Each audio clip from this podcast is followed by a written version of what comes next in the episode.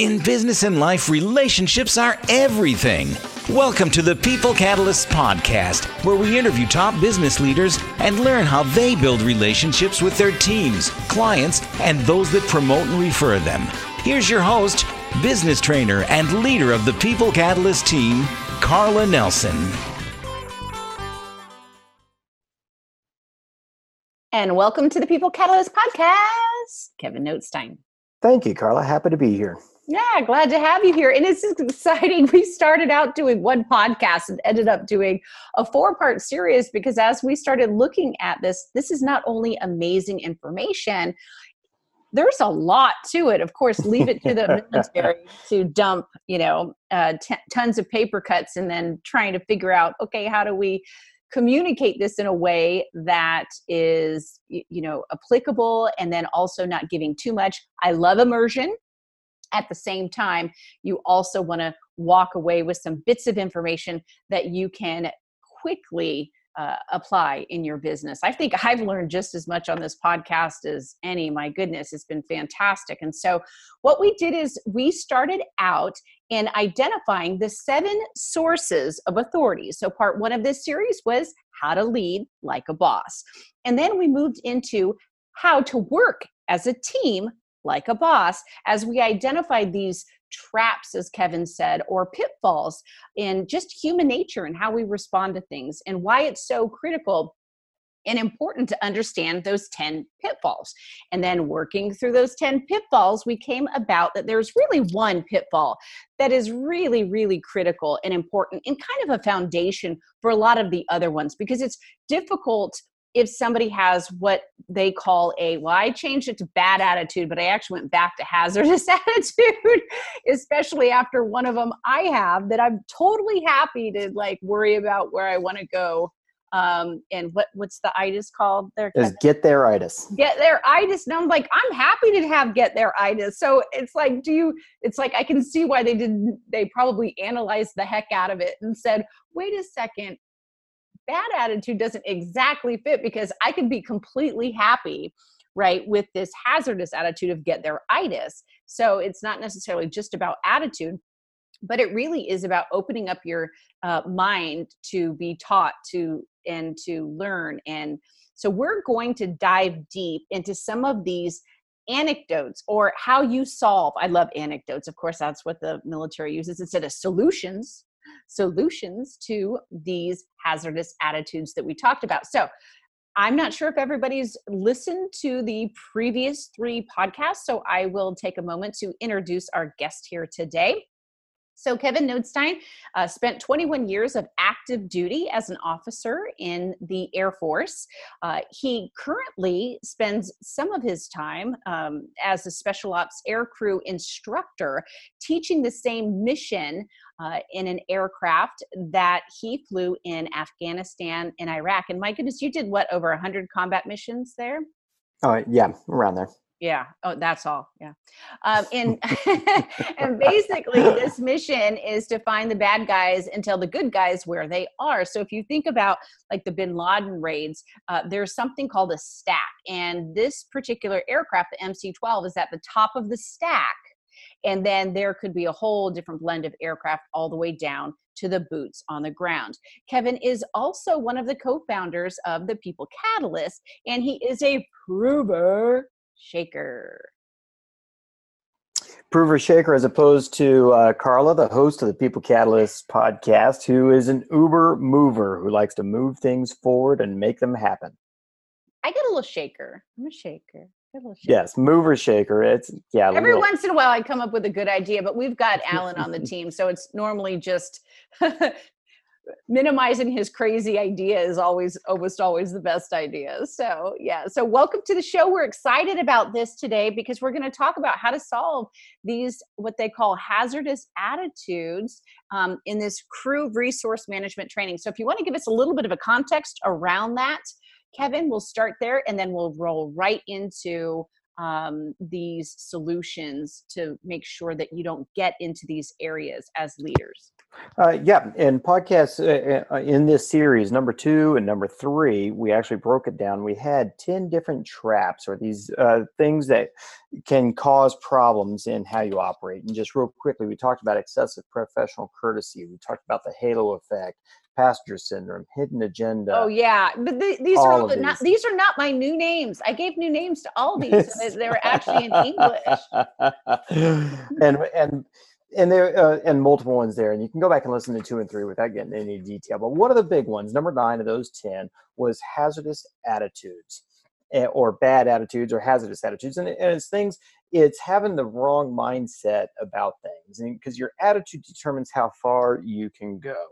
And we wanted to dive a little deeper into this because there are some rough attitudes that you can have, but there are solutions to those attitudes as well. If you recognize them in yourself, that uh, and the parts that can cause some issues and the negative aspects, there's ways to look at them a little bit differently to try and overcome them for you or for your team members or to work with your team members to come up with a, how to fix these attitudes. And, uh, and we can all think of it. And you can always say, oh, he's got a bad attitude. But we actually give names to some of those bad attitudes. You know what's kind of interesting? I didn't think about before. Doesn't the plane, when you fly, I guess I've been hanging around with you long enough that I've learned enough about, I would never want to actually you would not want me to fly the aircraft but i've learned a lot is it isn't there a term for the attitude of the plane even uh, it's a different definition of attitude, uh, but well, of course, you, but well, you do have some planes that uh, you know what you're kind of right about that. That I, I fly a fleet of multiple planes, and sometimes the planes they don't fly right, and some of them fly a little bit more crooked than some of the others do.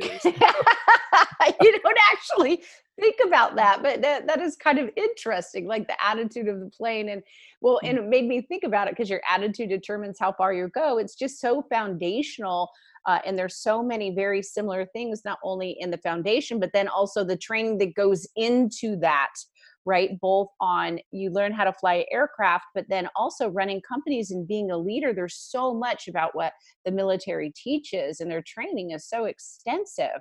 Uh, I, you know, companies should really pay attention to that. You know, Carla, this really does bring up an entirely different subject that could be a, a whole different podcast we have one day.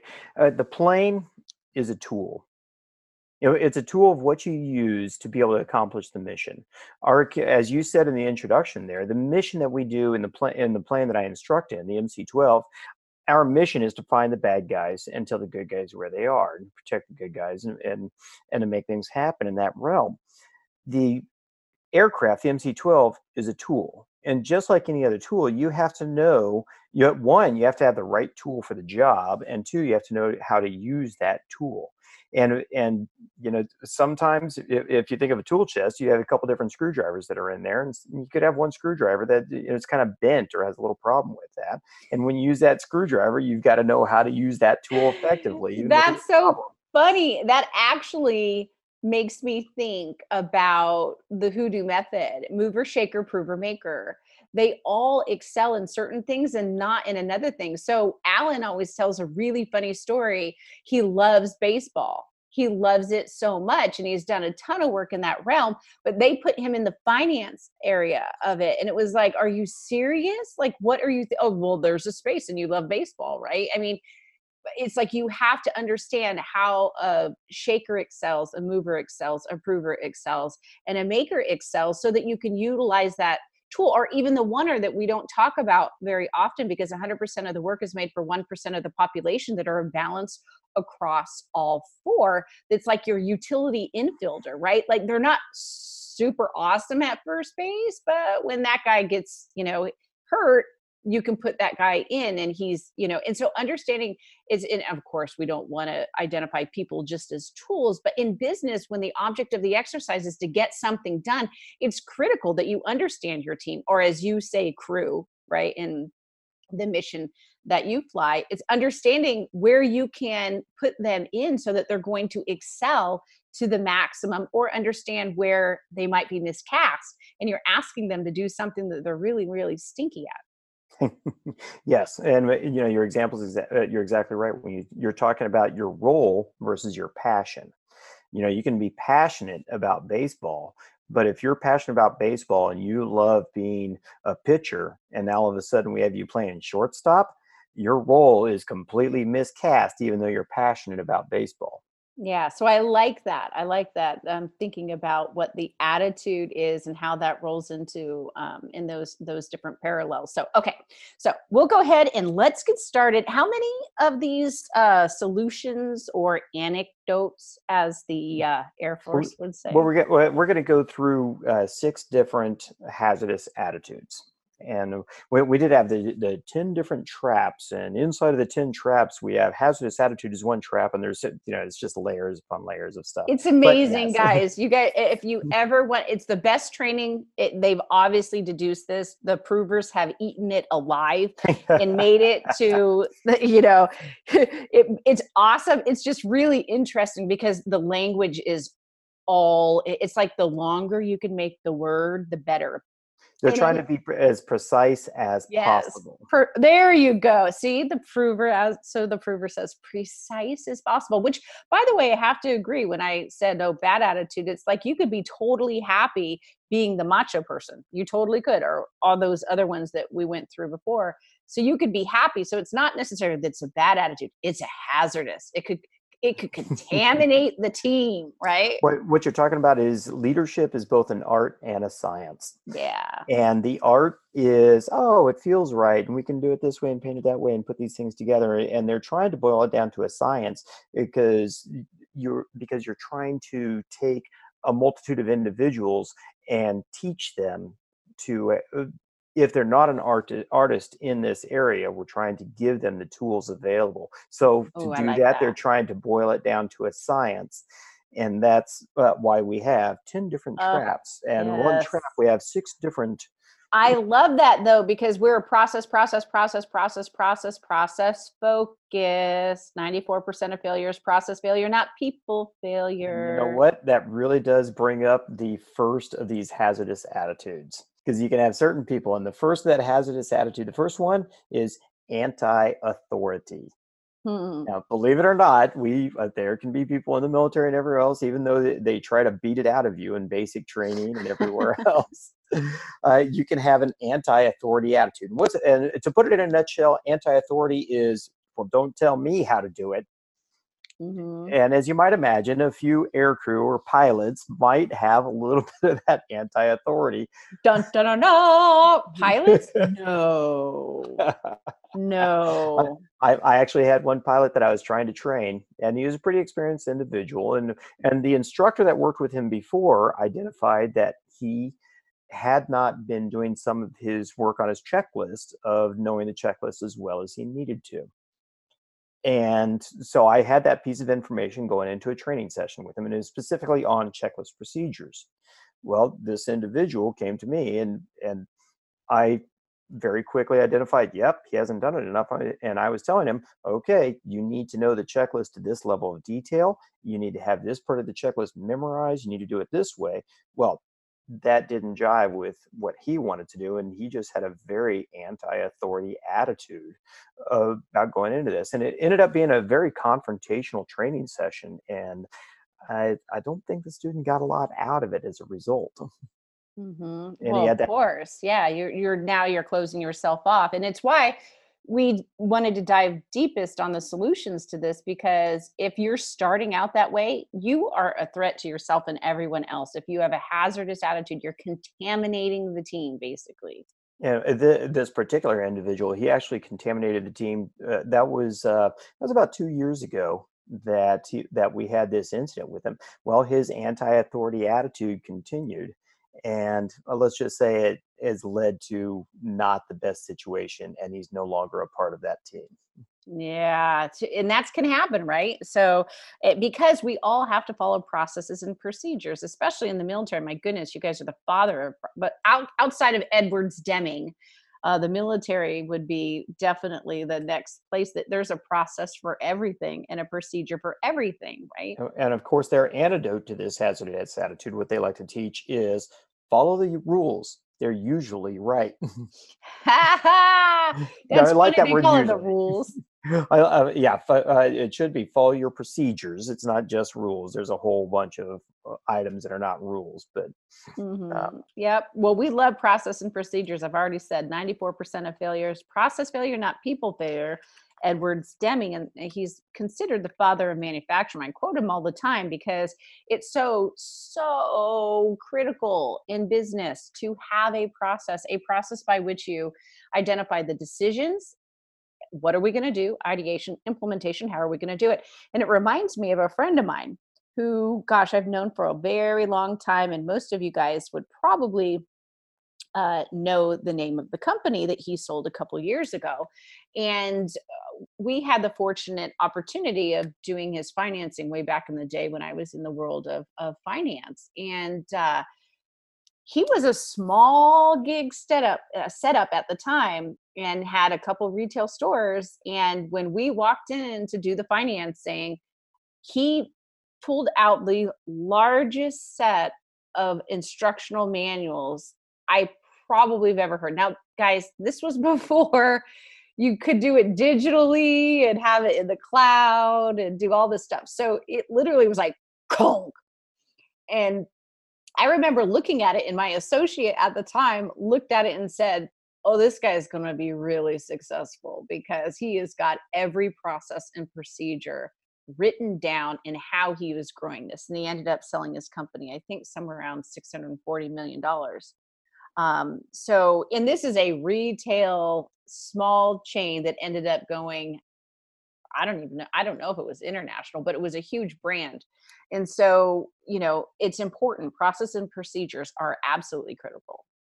Now, those processes and procedures, and uh, not only having them, but training people to follow them. Yeah. Ooh, training. Imagine that. There's this. Now, which brings up the. I'm sorry. Go ahead. What were you going to say? I was just saying.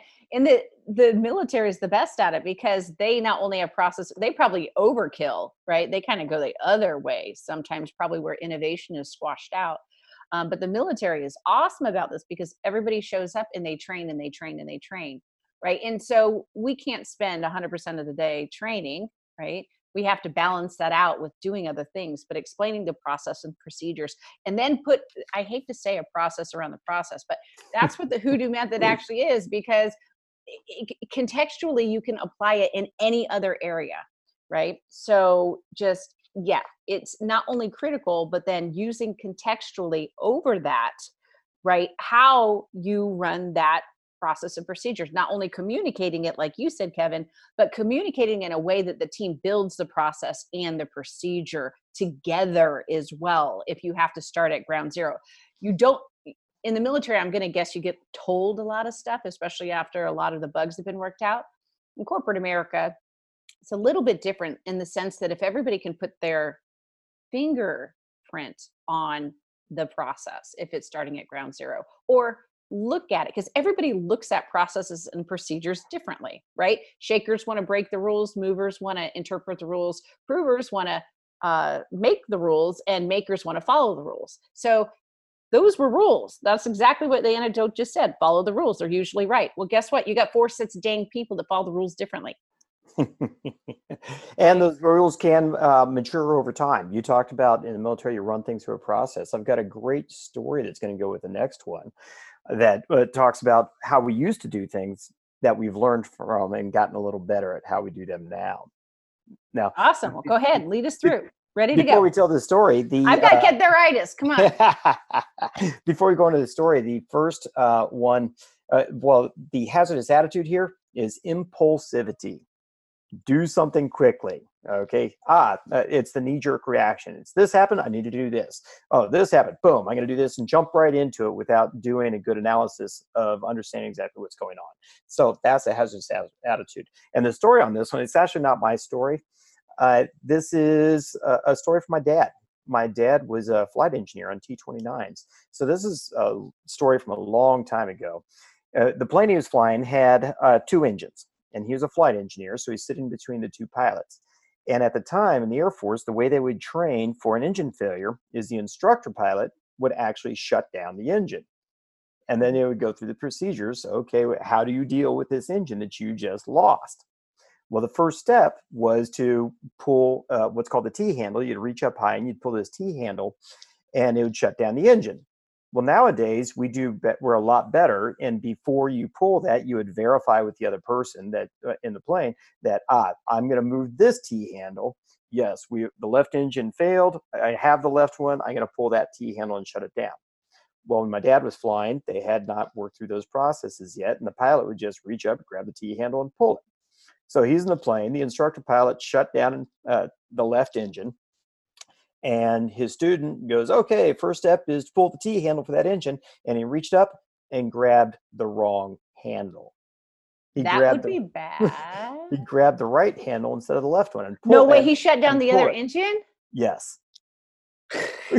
so now this two-engine plane has both engines shut down. So now it's not not like in the previous a glider, right? Because remember Right. the other guy in the other In the other uh, example, he just shut off the electronics and the Yeah. plane still flew. This particular one my dad was on, so now you're a glider at yes, however far in the air.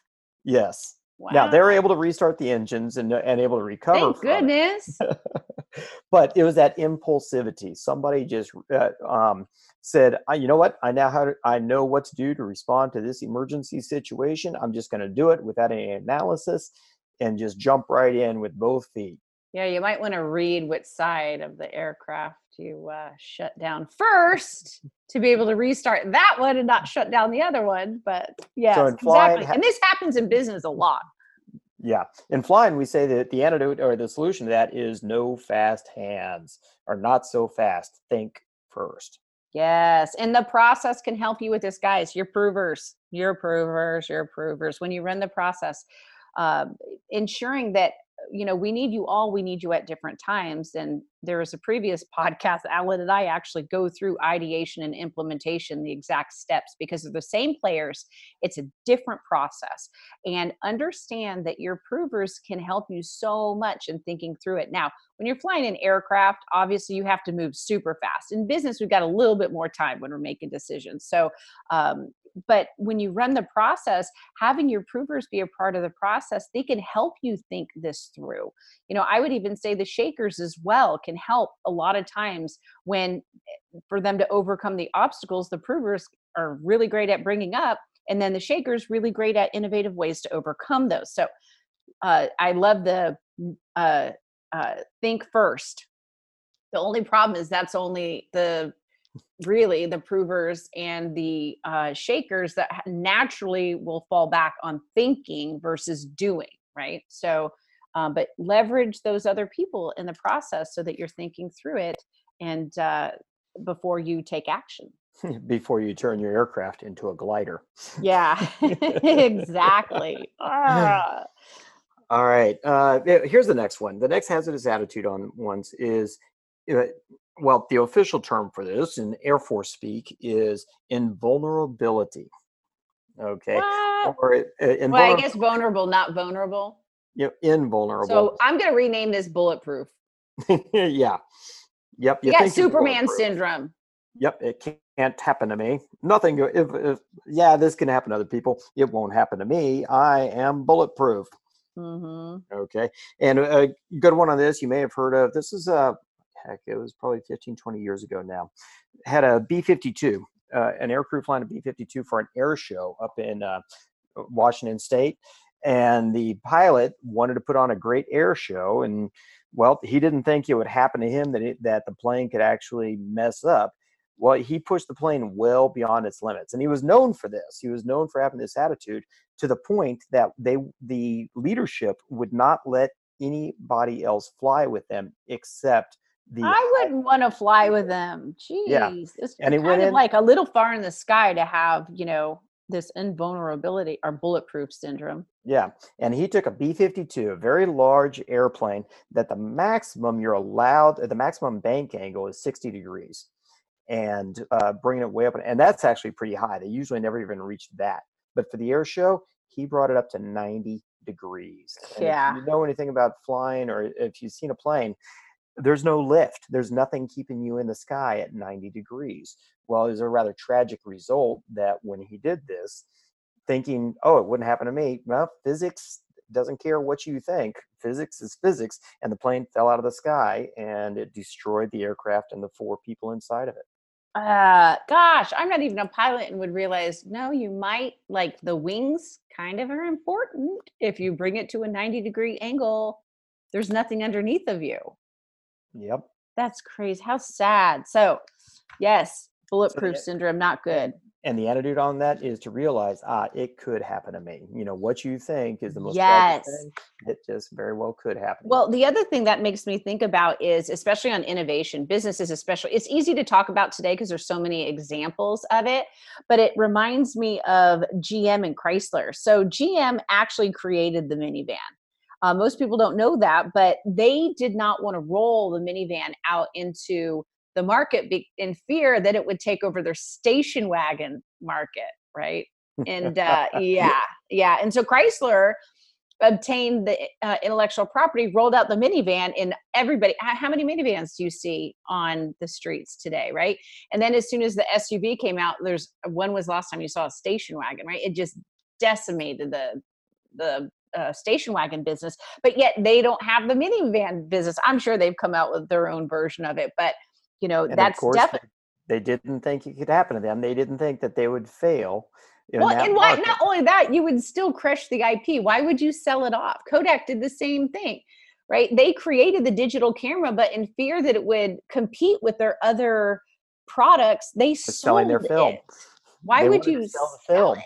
Yeah. Now at least don't sell it to somebody else, uh, but it could never happen to them because they're the big guys on the block. So yeah. Okay. Go ahead, Oh, Kevin. Same same thing with vacuum cleaners. The, forever they wanted to stick with vacuum cleaners, and uh, they wanted to sell vacuum cleaner bags. So they re- all the big names, Hoover and the others, refused to switch over. And then Dyson came in and had a bagless vacuum cleaner. Yeah, and they serious and Dyson's the best. So they are, and they, they made it swivel for goodness sakes because you couldn't with the bag, right?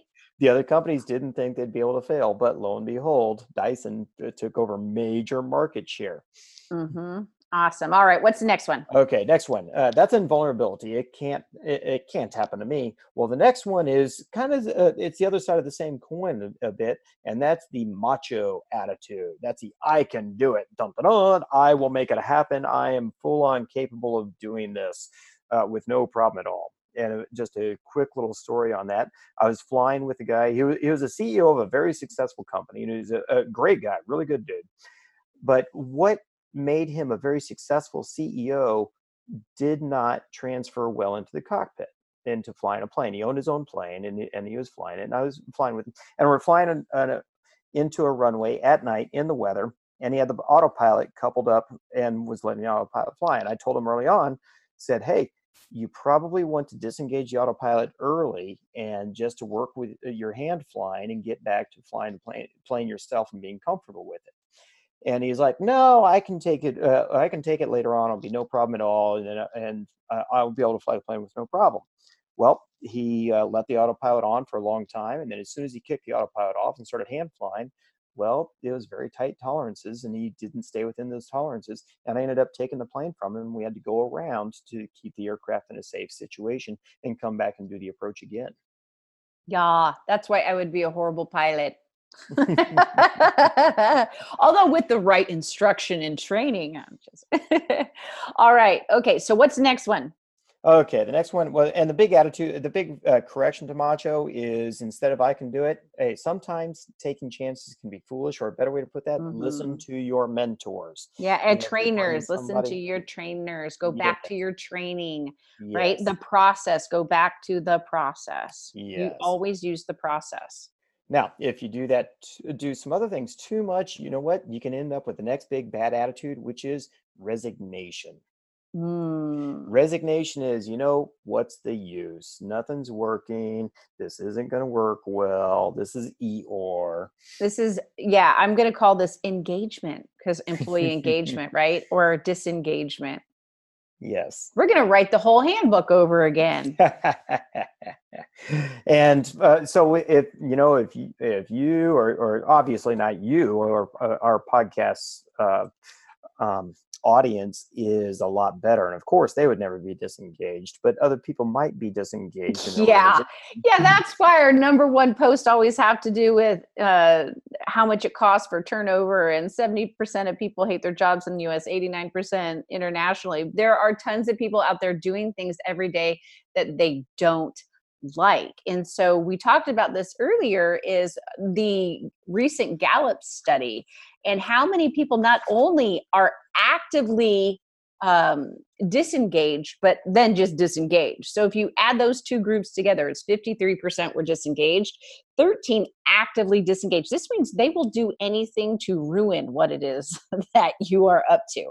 So when 66% of your workforce is disengaged, what do you think that does to a business? And on top of that, I think what we miss in this scenario is everybody disengages for different reasons. You know, shakers disengage if it's not their idea. Movers disengage because I've got another project and something to do anyway, and nothing ever comes of these meetings. Provers disengage because there's too much wrong with it, and makers disengage because they need to get back to their desk and do some real work. So we have to approach disengagement from different aspects. When you're using the process and letting them shine in the piece of the work that they do, again, both in ideation, what are we going to do, implementation, how are we going to do it? Then it's a easier way to understand why people disengage. I had before uh, learning the process many times would be in a meeting. If I was not running the meeting, taking the notes, telling everybody what to do after the meeting, coordinating it, I just sat back and didn't say a word. I had other things that I wanted to do, right? And that's how a mover disengages. And I think we don't necessarily take that into consideration of you can't just tell somebody engage, engage, engage. I mean, it's it's just ridiculous. You can't bring in the speaker to speak for an hour and tell people how to be engaged it's just it doesn't make any sense when the object of the exercise is to get something done so they obviously have to do the part of the work that they excel at right? And you know what something that that the hoodoo process really teaches is we need everybody just not at the same time. So do when do i really want you engaged? At the right time in the project. So as a leader in the different um, as you go through the process it's getting the right people with that engagement yeah, awesome. Love it. Love this one. That's a great one. And finally, okay, the last one get there itis. Yeah, I've got something to do. I think I'm going to have to end the podcast now. Sounds like a hidden agenda going on there. that's a good one. And that's actually funny because it's one of the 10 that we went through as far as the traps uh, that uh, yeah. to get there itis is in flying it's like i must get there tonight. I have a i just need to get to this destination. We want to make it happen and get on the ground. Or if you've ever done a long road trip i have got to get to grandma's house now or that kind of uh, item. Uh, and it can lead to having and uh, for whatever reason you need to get there we actually had a time we had uh, i was in guam. We had two c-130s in guam. And we had a, uh, that day we were going to fly from guam to the Philippines and back across the ocean. Well, my crew, we all uh, we were staying in the same uh, in the same hotel as the other crew. We checked out of the hotel. We packed all our bags. We had all of our bags, and and we're sitting there in the, the lobby of the hotel about to catch the bus to where the planes were. Even though you're going back to Guam. Yep, we're coming right back to the same hotel at the same place that night. And the other crew was looking at us, and they're like, "Well, why are you guys doing this?" And we said, because we're flying a C 130 that was built in the early 1960s uh, to another location and shutting down the engines. So, just in case, we're going to do it. And they're like, yeah, okay, whatever. Well, both planes flew to the Philippines with no problem. Well, guess what? The other plane, lo and behold, their plane broke. They had some issues with the mm. plane and they were not able to take off. Our plane, we had no problem. We went back and we had to check back into the hotel and everything. But that plane that broke as they were going through their decision making process, it could very, very easily say, we want to get back to Guam because that's where the hotel we're checked into. That's where all of our clothes are. That's where, that's where our dinner is. is. yes. and all of that. And so they could very easily have some get there itis that could lead to making bad decisions and willing to accept things on the plane and push it. Now they didn't. They maintained the professionalism, but I know they really did want to get home Yeah, being aware of that's super important. That reminds me of a client of ours, and this happens frequently. Um, so you've got your early adopters, your movers and shakers. You got your later adopters, your provers, and your makers, right? And which one do you think probably has get there itis the most? Probably the doers, I would say. But even shakers, like shakers and movers get together, and then it's like, woohoo! Here's my idea. Yay! That's a great idea. Let's do that. Ooh. And so, what can happen is this particular company ended up spending a lot of money and investing it into technology and it was a great idea. It actually was a good idea. And the problem was they didn't think about people actually using the technology that they put millions of bucks into. And so now all of a sudden you just invested all this money, but you didn't figure out all the things that could go wrong about how to get your return on investment because the way this company works for every user they're already paying for and they're giving it to them to a mass mass reduced amount right? It's not like they wanted a profit margin but they didn't want to you know invest so much money that it was like you know sinking the the company and putting it uh, in the red and they didn't think about it. So we were actually brought in to help that process and when you think about technology this happens frequently so and this was seven different ones integrated with each other by the way so how do you break that process down into its simplest form in order to then have somebody actually use it. I mean, all of that stuff you have to run through the process before you make the decision. I think some I get there itis. We need technology. We need to go. We need this in place. And they did need all of it. The problem is you start watching that video on the first technology, you're excited about three minutes into it. Five minutes, you're like, ooh. And then 30 minutes into going through all the features and benefits when you don't even need all of them, you need about 20% and not breaking any of that down and they had already been trying to kind of shove this down everybody's throats for a year and they weren't swallowing so you have to think through that process and get there itis can really get you in trouble when you make a decision without engaging all different core natures of work ask me how i know it because get there itis is my my definitely go to on uh, the hazardous attitudes. And and I said that instead of bad attitude again because I'm happy with get there itis. what happens is is then you hit a wall. You can make and you're not taking everybody with you right? So the object of the exercise in leadership and working with a team is we all go together. And as Kevin said, um, we need you all just at different times. It's absolutely critical. And so, well, awesome. Okay, so anti authority, don't tell me what to do, uh, impulsivity, do something really fast, uh, invulnerability, which I renamed bulletproof syndrome, it can't happen to me, macho, which is dun, dun, dun, dun, I can do it myself, resignation, which I changed the name to disengaged.